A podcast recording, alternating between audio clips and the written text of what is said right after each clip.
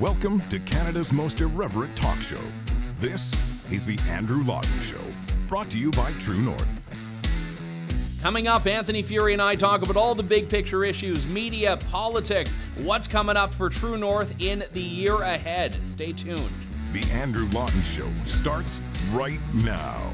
Welcome to the Andrew Lawton Show, Canada's most irreverent talk show here on True North. We're still in the midst, I think, of the holiday season more broadly. So we're taking advantage of it and taking a look at some of the bigger picture discussions that we don't often get time to do when we're chasing the uh, horse race story of the day, the breaking news, whatever else is happening.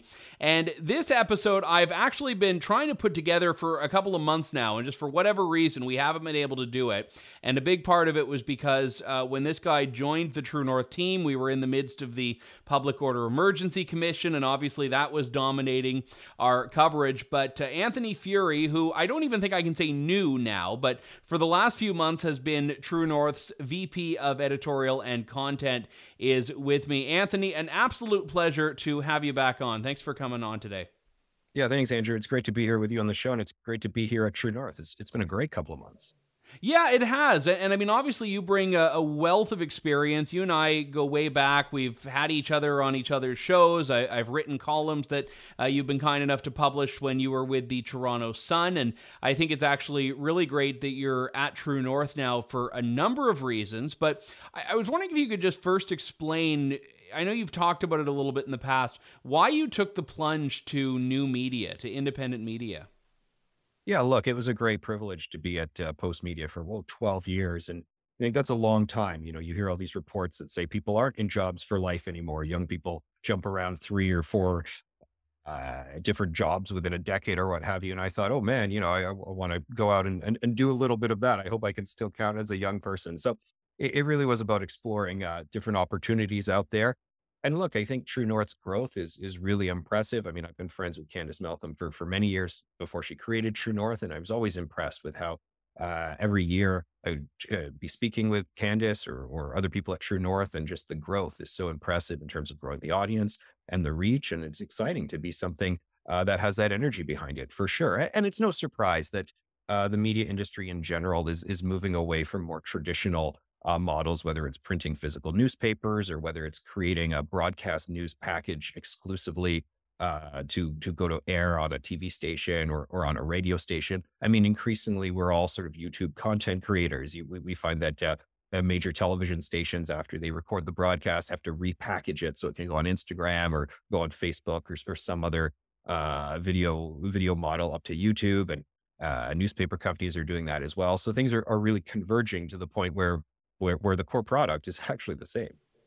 I, I can't imagine I'm the first person to bring this up, but in some ways, I think COVID was really the great equalizer because you had all of these media companies with their big, fancy, expensive studios, and they were forced to figure out, uh, you know, how to get guests in by Zoom, and they were doing everything remotely, and they were doing a lot of what independent media outlets and certainly what I've been doing on this show for, for quite a while. And I think the audience sort of had adapted to that already. Yeah, no, it's an interesting point. I mean, in past years, when I would be asked to appear on CTV or CBC, of course, you say, and please show up at this studio, and, you spend uh, time with the technicians, and you spend time in getting some basic makeup on to go on television, and it's a it's an elaborate professional production, and, and that's fine. And they would not have allowed anything else. I guess if you'd said, no, I don't want to leave my house, I want to do it via Zoom, uh, they would prefer the in studio model, which which is fine, of course. You get that you get that studio look, and now it's almost the opposite. But that still doesn't even really happen all that much, even though COVID is behind us. When you look at the broadcasts and the panel discussions on uh, places like CBC, it looks uh, just like you and I talking right now. They're they're in their homes or they're they're broadcasting from their phone or what have you, and I, I think that's fine. But to your point, all of those all of those assets that they have, the physical assets, uh, they're just kind of utilizing them less. So things have been democratized. This was, I think, for a lot of reasons, a, a, big year for independent media. Obviously, the Freedom Convoy, I know I keep harping on it. I know I've got a book about it. I know True North has a fantastic new book about it as well. But it was a really important moment, not just in Canadian politics and, you know, dare I say, Canadian history But I think in, in terms of exposing the problems with some of the legacy media outlets in this country, and I think that was just the number one thing that we heard from people throughout those few months at the beginning of this year that they just didn't trust CBC to tell the story. They just didn't trust the Toronto Star to tell the story. And I, I think that as far as the convoy is concerned, True North did a, a tremendous job with that and continuing along with all of these different stories that have come up, like the Public Order Emergency Commission. Where do we go from here? I mean, it's not every year you're going to get that gift as far as news value is concerned. No, but to your point, what was the underlying tension or challenge with the storytelling and the narrative that happened this past years with the convoy, with the inquiry? I think a lot of it had to do with the fact that there were so many news outlets that wanted to play gatekeeper, that wanted to say, mm-hmm. okay, we've got these these people on social media, we've got the great unwashed who are trying to set the narrative one way, and we're going to tell them how they're wrong. But part of the challenge with that is the the great unwashed was on the ground seeing these things happen in real time.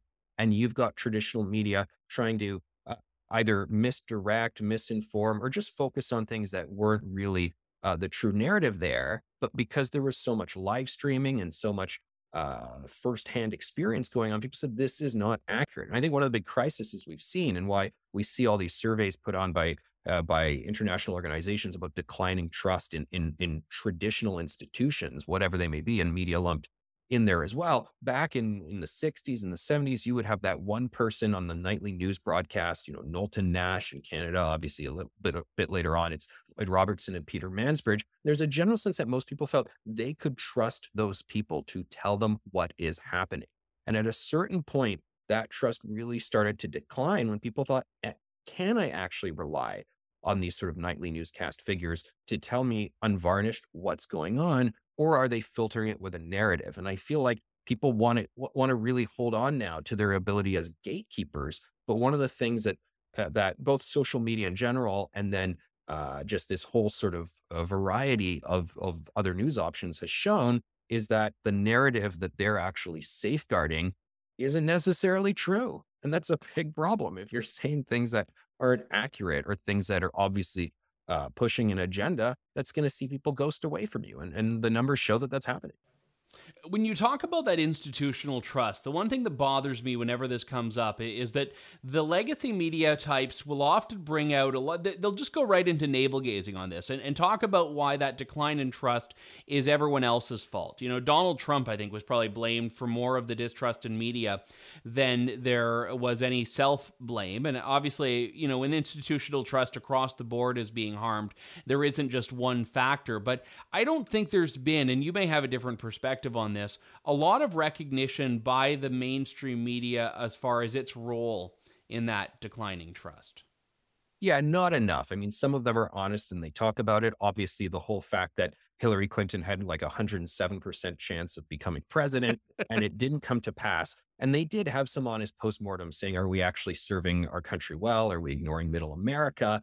But soon after they they had that conversation, they also had something called the Trump bump, where the Washington Post, New York Times, they did really well with bringing on new subscribers, which you go, oh, really? That was happening? Because we heard subscribers were tanking in recent years. And they did get a lot because they they really sort of obsessively covered the Trump White House and, and really kind of grilled him on absolutely everything that he did rigorously. And I, I, don't have a problem with that per se, because I think it's important to, to absolutely grill our politicians, whatever their background. Now, obviously, they're not doing that with the Biden White House. There's a lot of, oh, let's not talk about this, let's not go there. So they've lost that energy. That energy only applied to Trump. And the subscriptions are going down again. The Trump bump is gone, and they're kind of uh, trying to deal with what all of that means for their revenues. And, and that's this interesting situation they find themselves in right now. Yeah, I must say, I think my absolute favorite was the CNN Chiron of Donald Trump gets two scoops of ice cream when everyone else around the table gets one scoop of ice cream. And it's like that's that was basically CNN saying we've got nothing else to cover right now, but we know that Trump is good for ratings. And I saw Biden actually had two scoops the other day when he was having lunch with Emmanuel Macron. So we got a problem here. But did, did Macron get two or did he get one? That is the imbalance is the real issue there. I think he had a croissant. Okay. Oh, that's even more. Yeah, of course he did. Uh, the, the, the the interesting thing in the Canadian context is that we have our own now. I think there are a lot more muted than they are in the US, but we have our own sort of blank derangement syndrome phenomena that happen in the media. And right now, Poilievre derangement syndrome is the flavor of the day. He had that one uh, infamous press conference when uh, David Akin just decided to like use up two of the five questions he was going to take, asking why he wasn't taking more than five questions. And I, I think that these sorts of things are probably going to happen a little bit more. And I, I guess my question is do you think Canada could withstand a Ron DeSantis type politician that actually actively tries to flip the script on the media? Or do you think that our political culture is just a little bit too cautious for that? Well, it all depends. I think increasingly people are aware of, to our point about crafting narratives by certain mainstream voices, that the power that they harness is smaller and smaller when your audience is both decreasing and the people who are getting news from a plurality of sources uh, through a variety of sources is really kind of increasing out there. Mm-hmm. Uh, we're seeing that happen where there are people who just don't at all access their news from from traditional outlets at all. Uh, that original idea of Donald Trump basically doing end run around the media. So yeah, I, I certainly think it's possible. I mean, I, I, will note, I think you're right to say things are much more tepid here. I look back to what was happening during COVID, and you had Doug Ford, who we were told was like a Trump like figure, and he's like a, a right wing politician. And there was a time, of, of course, just this past January, it's hard to believe this was this calendar year, where he was bragging about a fourth hard lockdown. And he, he was actually making fun of Ron DeSantis at one press conference and making fun of Florida. Uh, so, supposedly, Canada's leading right wing politician. Meanwhile, just across the border in Michigan and New York, you had Democratic politicians who weren't having it. You had the Democratic mayor um, of Boston, uh, a, a black lady who had said that uh, Kim Janey was her name, to say that she doesn't believe in vaccine passports because her people had already endured slavery. That was controversial, and she sort of half apologized for that remark. But that's a remark that if a if a conservative politician had said it in Canada during COVID, they would be out of a job. They would be gone. They wouldn't even consider saying it. But you had Democratic politicians who are pushing back so much more. We were told that Maxime Bernier was some sort of extremist in his views on COVID. But when you looked at mainstream Republicans like Rand Paul, who is an MD, a medical doctor, he was always saying things much more aggressively than Maxime Bernier was. So it's it's interesting and I would say lamentable that that the confines in Canada are still extremely narrow. Yeah, and, and it's tough because I, I think that there are some aspects of the American political system that I, I would not want to adopt. For example, I think that the the two party system, well, it has its benefits. I think generally speaking, it, it takes away a lot of voter choice. Now, the the practical side of that is that it, it really hinders uh, the chance of a conservative success in Canada in a way that it doesn't in the United States. But I think your point is incredibly well taken, which is that we in Canada have an Overton window that is in a much different place than it is for the United States as far as what the the bounds of acceptable discourse are here. Yeah, no, certainly. I mean, one of the things, just from a simple analytic point, that I always found really interesting about Trump 2016 was he created the ballot box questions, the referendum questions out of thin air, drain the swamp, build the wall. I mean, that was not a thing. I think there were obviously people in states like Texas who were passionate about uh, border security and getting more of a wall built, but these were not national referendum questions. Yeah, if you're in Ohio, like, why do you care about a wall between Mexico and Arizona? No, exactly. And yet Trump made those the questions that everybody in America had a strong opinion on and people passionately fought for them. And he really just, it, it was like magic conjuring of them all. And I, I do think there's an opportunity.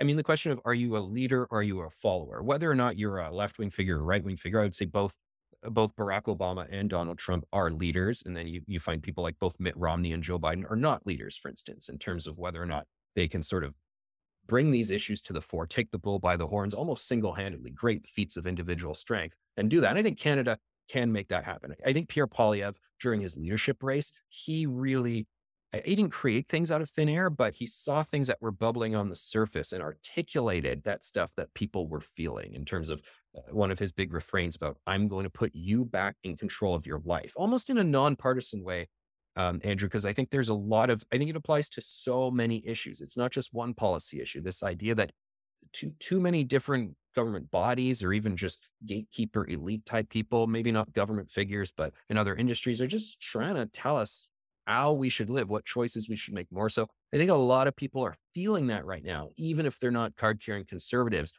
Pierre really picked up on that. I don't know if that's still going to be the case whenever this election is and whenever Jagmeet pulls the strings on the coalition in 2055 or what have you. But, you know, for now, that's how it is.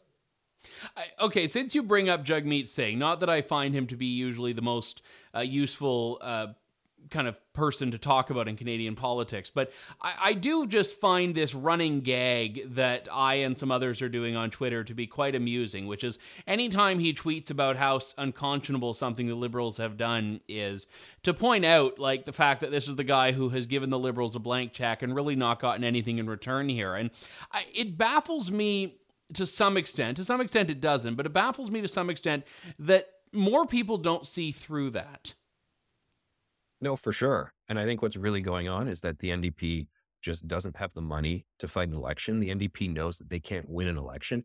The, the NDP has moved back to where it was under leaders like Alexa McDonough, where they are just happy to be the third party or the fourth party. They call themselves the moral conscience of parliament. Basically, when there's legislation that isn't considering the issues they care about. They're going to get a couple amendments in committee and a couple tweaks, and then they're going to score victory for that. Jack Layton used to basically own a number of bills that passed and said, I actually made this bill what it is. And there's, I think, some case to that being true in some legislation. But then also Jack Layton realized, I'm actually sick of all of this being this like always third wheel. Let's be winners. And then he he got that going to his credit. Uh, Tom Mulcair picked up on it. And now the NDP I think for a number of reasons, is decide, now nah, we don't want to be winners anymore. Let's just be perpetual losers. So Jagmeet's just kind of treading water. He wants that job. Let's be honest, if you leave being federal liberal leader, conservative leader, there are a lot of interesting job opportunities, corporate positions. That doesn't exist when you're an NDPer. Rachel Notley has just gone back to being opposition leader because there's no other, like, you know, she's a person who has to pay bills. I'm sure she has a mortgage. Andrea Horwath, why was she Ontario NDP leader for so long? What else is she going to do? And now she's mayor of Hamilton because again, she has to pay her bills. Uh, the the opportunities for them are, are just that much more narrow. Yeah, I don't know. I mean, and Tom Mulcair I know is on CTV every now and then, but I actually have no idea what he does with his life. He goes on CTV. Hey, you know what? It's a living, and I, I don't begrudge anyone doing whatever works for them. But yeah, you, you are right on that. And, and I think it's interesting. I mean, I, I don't support most of what the NDP stands for, but I, I just, putting on my strategist hat here, I, I wonder why they gave away so much for so little. Because if I were Jagmeet Singh I would have held out for one of these big ticket items. Like, they still, even their dental plan that they supposedly exacted from the Liberals, even though Justin Trudeau had already promised it, isn't the dental plan that the NDP really wants, which is basically to extend Medicare to dental care. They uh, didn't do anything to get universal pharmacare, which was another longtime liberal plan. And again, I, I don't support these policies, but it's like the worst negotiator in history has to have been Jagmeet Singh. No, certainly. What did he get out of it? And we have to play this kabuki theater. It's a it's a co- coalition by any other name. Don't call it a coalition. Obviously, he didn't even get a cabinet seat out of it, like a token, like throw you in there for something. Nothing. Well, yeah, that's what I'm talking about. I mean, it's just not working. And I know Jagmeet Singh says, and we we can withdraw anytime. But as you pointed out, Andrew, well, okay, if you think Canada is like currently complicit in ongoing genocide or whatever these like really over the top remarks he's making. I mean, if you if you're if you're just in it for the meme wars, okay, well that tells us what you're all about here. You just want to tweet for the sake of the RTs if you're genuine about all of this, well, well, then you're gonna have to do something about it. And you either do something by getting on the phone to the prime minister and saying, look, I'm gonna, I'm gonna collapse this thing unless I get X, Y, Z. And to your point, Andrew, with the details of the dental plan, he's not actually doing that. He's not striking a hard bargain. So, so what do you do? I mean, there's, if he wants to play that game of being the moral conscience of parliament, I'm just going to like tweet my indignation once a week. Well, fine. I guess that's what he's doing. He's doing, he's doing that job. But if they're serious about, about affecting policy change and, and and playing their role in, in, in Parliament. And yeah, he's certainly got up his game. Let's turn a little bit here to the year ahead, 2023. Do you think this is going to be an election year federally? I don't. I think Justin Trudeau wants to run out the clock. It's very interesting that that with the interest rate hikes, we're told by some of the major banks that people have hit their trigger points. Now, there's a certain period where when you have a variable rate mortgage, um, when the rates go up, your actual raw payment is not going up. It's just that the amount of interest and principal skews against you, and you almost get to the point where you're paying 100% interest, but your payment still hasn't gone up. So your daily living is not affected. The trigger rate means, sorry, we're actually going to have to push this rate up, and you're going to be paying more a month. And you could be paying 200, 500, over a thousand dollars more a month, depending on when you took out your mortgage. There was years like 2019 when Vancouver, Toronto, just crazy bidding wars And I think a lot of people were over leveraged. And some people, I hope it's not a lot. I don't like saying this, but some people will lose their homes and they're not going to be happy about it. And I think a lot of this is going to be in swing ridings as well. So, so why would you, if you're Justin Trudeau, want to roll the dice on all of that? Why would you uh, want to go to the polls when, when suddenly, almost, you know, th- four weeks after you've started the election, uh, the economy gets really problematic, and there's a good argument to be made that you have partial blame for it. Yeah, and you, you had people that were talking about the possibility of a fall election, which I never thought was really likely, like one in, in 2022. But I thought that the only justification for it would have been if Justin Trudeau was seeing that, you know, we're heading into a recession, we're heading into really bad economic terrain, let me see if I can just like squeak out a win before things get really bad. Because at a certain point, there's going to have to be accountability. And even the most Teflon, scandal proof government will have to pay the piper. I mean, voters will not endure a government forever. And I, I, think there's still that prevailing question of whether voters turf Justin Trudeau or Liberal MPs turf Justin Trudeau. And I, I go back and forth on that. What do you think? I go back to what happened before Justin Trudeau became prime minister when he abolished the Liberal Senate. And back then, that was held up as this brilliant thing to create independent senators or something. No, what he was doing, it was a really kind of Maoist thing because all of the liberal senators back in 2014 would have been appointed by Paul Martin, Jean Chrétien, or even a few uh, before then. And these are kind of old guard liberals who I think we've really seen from former cabinet ministers from that era. They're not happy with the direction of this weird, woke, no. leftist liberal party. He needed to get rid of those voices. So when we talk about backroom machinations, and look, I'm not this, I, I don't like playing the Ottawa bubble game. So I get a lot of my backroom calculus wrong because I'm just not interested in keeping score and all of that. But I think the idea of elder statesmen in the Liberal Party uh, coming in to, to make things happen doesn't really exist with the federal liberals in the same way it necessarily does with other parties. So this idea that someone's going to force them out and, and there's factions, that's not to the same degree it was during like the Chrétien Martin fighting years. Trudeau has really, really isolated himself, which has some benefits for him and I think some negatives for all of this. You know, there's this talking point for years that that Gerry Butts is the puppet master and he's running things, and and he's been out for actually a couple years. And Andrew, I've got some very bad news for you. Actually, Justin Trudeau is in charge. He is running things.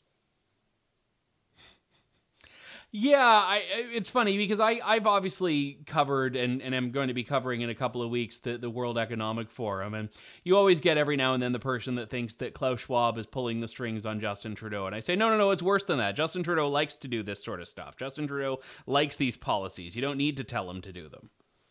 No, it's a good point. I mean, with the World Economic Forum stuff, I, I think the big problem with it is it's a bunch of like minded people who are getting together in a room and they hear these kind of rather elitist ideas disconnected from regular folks, and they're more connected to each other, to the global elite cocktail circuit, than they are to the regular folks on the ground, which is why they get uh, really interested in these bizarre, uh, newfangled ideas uh, that that they're doing there. The idea that you know, to your point, it's not like Klaus Schwab has his has his compromising intel on all these figures. They're willfully doing it, and that's uh, I, I think that's a lot more problematic, actually. So let's get out of the Ottawa bubble and the uh, Ottawa Palace intrigue, then, uh, Anthony. I think we all benefit from being out of that space as much as we can be. What are the big things you're looking out for this year? What do you think are the big stories or the big themes? Oh, well, economic issues. I mean, nobody knows what's going to happen. Tiff Macklem a year ago said there's not going to be any inflation. There's going to be no need for interest rate hikes.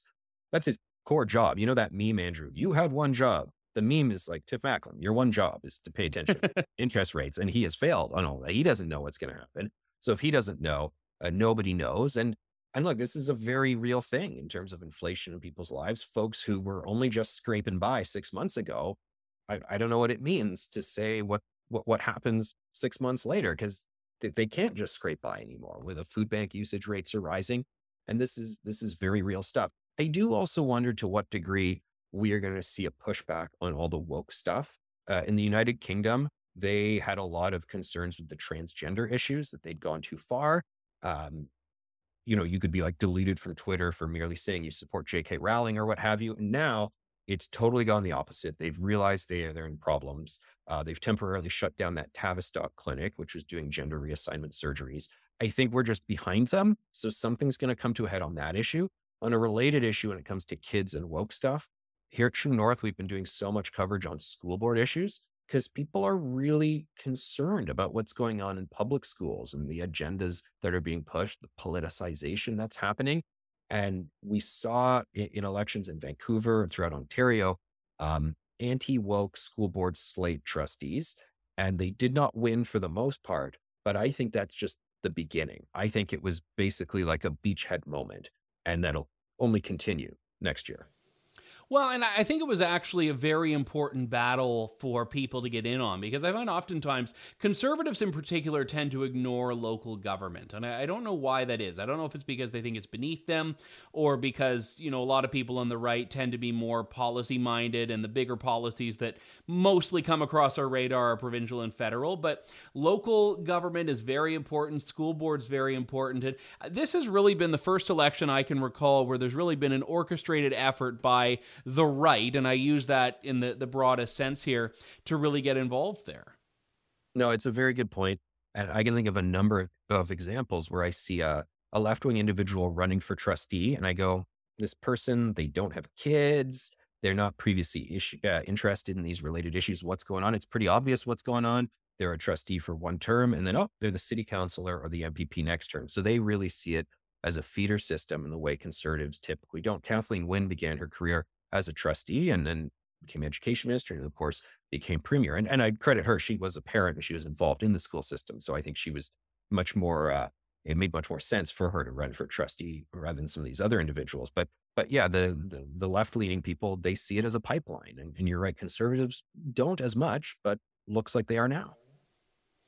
So let's talk a little bit about where True North goes from here. And I, I know we've touched on it a little bit. Obviously, uh, we've got a team that just keeps growing and growing. Like, I, I, can't remember if I've said it on the show before, but I remember when I joined True North in 2018, we didn't really have a team call because we, our team was, you know, four people. So we would just, you know, message each other uh, once a week about what we're working on. And then the, the, the calls kept getting longer and longer and longer uh, because we kept having more and more people and more and more stuff that we're doing, which is a, a very good problem to have. And I mean, at this point, people ask me, how many do you have? And I'm like, I don't even know how many people work for us anymore, which again is a very good problem to, to have. But what is it you'd like to see? What's the big challenge, Mr. Vice President, that you'd like to see us tackle? Well, well to, to really simply answer the first question, where's True North going in 2023? Onward, upward, bigger, better. and it's really exciting because that's certainly happening. And and you know, Andrew, you've got a lot of fans up there for for a good reason. I mean, you're just doing amazing stuff. You've been really killing it with with so much of what you're doing and and being on the ground uh, to cover things like the convoy, where whether people support them or oppose them, it's still important to just get the basic facts right. And and that's what you did, and that's what True North's been doing. So moving forward, I, I think the team will be growing. Um, you know, as you know, I've been aware of, of, of the metrics of most media companies in Canada in terms of the web traffic they get, the audience they command, and uh, to your point of you know why did I want to be involved in True North? One of the reasons is wow, you got a good thing going on here in, in terms of a growing audience, what those numbers are, and and the space True North fills in the Canadian media landscape, a, a big space and an increasingly growing one. So we're going to see people doing more things. Um, uh, the shows are are just gaining in popularity, which is great. And we're going to be doing more news gathering, uh, more exclusive information. To our point about the school board issue, there are many issues that uh, traditional media companies just aren't interested in exploring as much. They're not putting the work into it. Uh, Black's, Blacklock's reporter, I think one of the reasons that they've had some success is because they cover House of Commons committees and Senate committees. And you go, well, doesn't everybody cover them? They actually don't anymore. It used to be and that, certainly not the reports and documents. No, absolutely. And it used to be the the case that um, all the all the the wire agencies and the major outlets would have a person sitting in a committee and watching the whole thing, and that just doesn't happen anymore. I think one reason because they've ceded the floor to these issues and they're not reporting on the nuts and bolts of what matters to Canadians. And another issue is business metrics. They just don't have the people uh, to do it anymore. So True North is is going to be really telling the full story in in a way that a lot of media outlets just aren't doing anymore. School board reporting was a traditional thing throughout the 80s and 90s. It's not happening anymore. So we're going to be bringing Canadians both getting the scoops, the exclusives, the voices they need to hear, but also getting on the basic news that's that it is out there, but a lot of media just aren't telling people about it anymore, either for agenda crafting reasons or for lack of resource reasons. All right, onward and upward. I look forward to it. Very glad to have you on the team, Anthony Furey, VP of Editorial and Content for True North. Uh, thanks so much, Anthony. Always a pleasure, sir. Thank you, sir. That does it for me. We will be back with more of Canada's most irreverent talk show soon enough. This is The Andrew Lawton Show here on True North. Thank you, God bless, and good day to you all. Thanks for listening to The Andrew Lawton Show. Support the program by donating to True North at www.tnc.news.